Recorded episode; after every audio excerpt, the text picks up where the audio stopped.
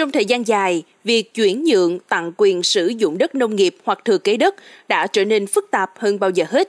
Để nhận được đất, người nhận đất phải đối mặt với yêu cầu đòi hỏi xác nhận rằng họ là nông dân trực tiếp sản xuất hay không. Dù đã tồn tại một thời gian dài, yêu cầu này vẫn gây ra sự bức xúc và thất vọng đối với nhiều người. Vấn đề này nổi lên một lần nữa làm cho sự mâu thuẫn giữa luật pháp và thực tế trong lĩnh vực đất đai trở nên rõ ràng hơn bao giờ hết – vì sao lại có sự mâu thuẫn như vậy? Hãy cùng tìm hiểu trong podcast ngày hôm nay.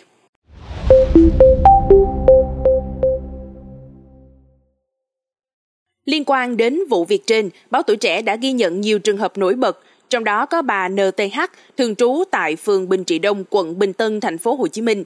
Tháng 5 năm 2023, bà H và các anh chị em được thừa kế phần đất hơn 2.400 m2, đất ở tại đô thị và đất bằng có cây trồng hàng năm khác tại phường Mũi Né, thành phố Phan Thiết, tỉnh Bình Thuận, nơi bà sống cùng cha mẹ trước đây.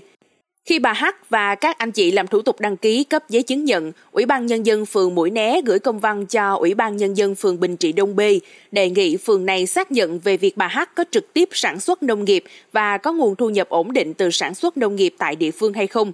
Một trường hợp khác, cha mẹ ông VN có thửa đất trên 2.000 m2 đất lúa ở huyện Củ Chi do cha ông đứng tên.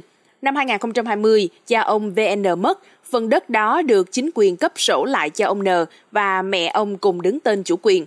Mới đây, mẹ ông VN tặng phần của mình để một mình ông VN đứng tên chủ quyền. Khi ông VN làm thủ tục để sang tên, Văn phòng đăng ký đất đai huyện Củ Chi đề nghị ông VN bổ sung thông tin ông VN có trực tiếp sản xuất nông nghiệp và có nguồn thu nhập ổn định từ sản xuất nông nghiệp. Ông N phải đến Ủy ban nhân dân phường nơi thường trú, phường An Lạc A, quận Bình Tân, thành phố Hồ Chí Minh để xin xác nhận. Thông qua hai trường hợp trên, có thể thấy rằng luật không yêu cầu ai nhận đất nông nghiệp cũng phải xác nhận nông dân, nhưng thực tế thì tất cả nên mới có chuyện ông kỹ sư xin xác nhận là nông dân. Luật sư Tôn Thất Hồ Nghị, đoàn luật sư thành phố Hồ Chí Minh dẫn ra thực tế tréo ngoe về thủ tục để cấp giấy chứng nhận quyền sử dụng đất nông nghiệp. Theo hướng dẫn của thông tư 33 năm 2017, Ủy ban Nhân dân cấp xã nơi có đất nông nghiệp gửi văn bản đề nghị Ủy ban Nhân dân cấp xã nơi người đăng ký cấp giấy chứng nhận thường trú cấp xác nhận nông dân. Địa phương nơi thường trú không biết người dân mua đất, sử dụng đất nông nghiệp ở đâu lại có chức năng xác nhận nông dân, nơi có đất nông nghiệp lại phụ thuộc vào xác nhận của địa phương thường trú. Việc này dễ dẫn đến xác nhận không chính xác, thậm chí là tiêu cực khi xác nhận, luật sư Nghị nói. Theo luật sư Nghị, thực trạng trên cũng gây rắc rối cho người dân khi so sánh với thực tế quy hoạch.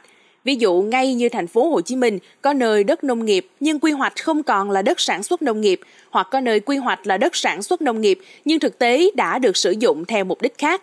Vì vậy, người dân nhận thừa kế, tặng cho, mua bán đất nông nghiệp sẽ gặp khó. Vướng mắc này cần phải có chấn chỉnh, hướng dẫn để thực hiện thống nhất, luật sư Nghị phân tích.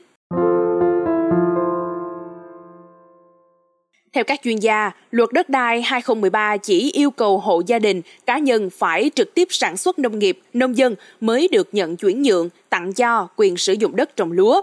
Tuy nhiên, như thực tiễn tuổi trẻ đã phản ánh, nhiều địa phương lại yêu cầu phải xác nhận nông dân khi chuyển nhượng, tặng cho đối với đất nông nghiệp nói chung, gồm đất trồng lúa và các loại đất khác. Việc yêu cầu chứng minh là nông dân nghe có vẻ hợp lý theo chính sách bảo vệ đất trồng lúa, bảo đảm an ninh lương thực, hơn nữa, chính sách này cũng có nguồn gốc rằng trước đây nhà nước đã giao quyền sử dụng đất cho hợp tác xã, hộ gia đình canh tác. Do vậy, khi hộ gia đình, cá nhân muốn tặng, cho, chuyển nhượng đất trồng lúa phải giao lại cho đúng người có nhu cầu. Nhưng trong luật đất đai 2013, chính sách bảo vệ đất trồng lúa đã được quy định cụ thể và các văn bản hướng dẫn thi hành cũng quy định chi tiết trình tự thủ tục để chứng minh nông dân. Như vậy, yêu cầu phải xác nhận nông dân với mọi trường hợp là không đúng, tạo ra thủ tục bất hợp lý, gây khó cho người dân, không sát với thực tế. Thực tế xã hội đang thay đổi chóng mặt, quá trình chuyển dịch cơ cấu sản xuất từ nông nghiệp sang các ngành khác đang được khuyến khích và diễn ra ở khắp mọi nơi trong từng gia đình. Câu chuyện cha mẹ làm nông, con làm bác sĩ, kỹ sư, công nhân là rất phổ biến. Vì vậy, đúng là thực tế những người này không thể quay lại làm nông, nhưng dù sao đất của cha ông để lại, họ vẫn có quyền thừa kế, được sang tên đổi chủ. Nhưng để được nhận từ cha ông, họ phải vất vả chứng minh mình là nông dân. Đã ở thành thị sao có thể còn là nông dân? Và thông thường họ sẽ tìm ra cách để đối phó, thậm chí là gian dối để có giấy tờ xác nhận nông dân từ cơ quan chức năng. Còn về phía cơ quan chức năng xác nhận nông dân cũng gặp khó khi xác nhận và từ đây khó tránh khỏi tình trạng tiêu cực để có được giấy chứng minh là nông dân. May thay luật đất đai đang được sửa đổi, khi đó thủ tục xác nhận nông dân không còn cần thiết nữa. Nhưng điều đáng nói là yêu cầu xác nhận là nông dân dù triển khai không thống nhất, chưa hợp lý nhưng vẫn tồn tại hàng chục năm qua mà chẳng thấy ai thổi còi hay kiến nghị chỉnh sửa. Những bất hợp lý đang diễn ra sẽ được điều chỉnh khi luật đất đai được sửa đổi. Nhưng với luật mới, không loại trừ những tình huống tréo ngoe mới rất cần phải được hướng dẫn, chỉnh sửa cho phù hợp, thay vì kéo dài nhiều năm như vụ xác nhận là nông dân. Bởi bất kỳ luật nào cũng đều tạo môi trường cho phát triển, thông thoáng và bảo vệ quyền lợi cho người dân, đừng để tái diễn ông bác sĩ, kỹ sư đi chứng minh tôi là nông dân. Quý thính giả nghĩ sao về vấn đề này? Để không bỏ lỡ những tin tức mới nhất liên quan đến vụ việc này, quý thính giả hãy tiếp tục theo dõi podcast Báo Tuổi Trẻ để được cập nhật kịp thời. Thank you.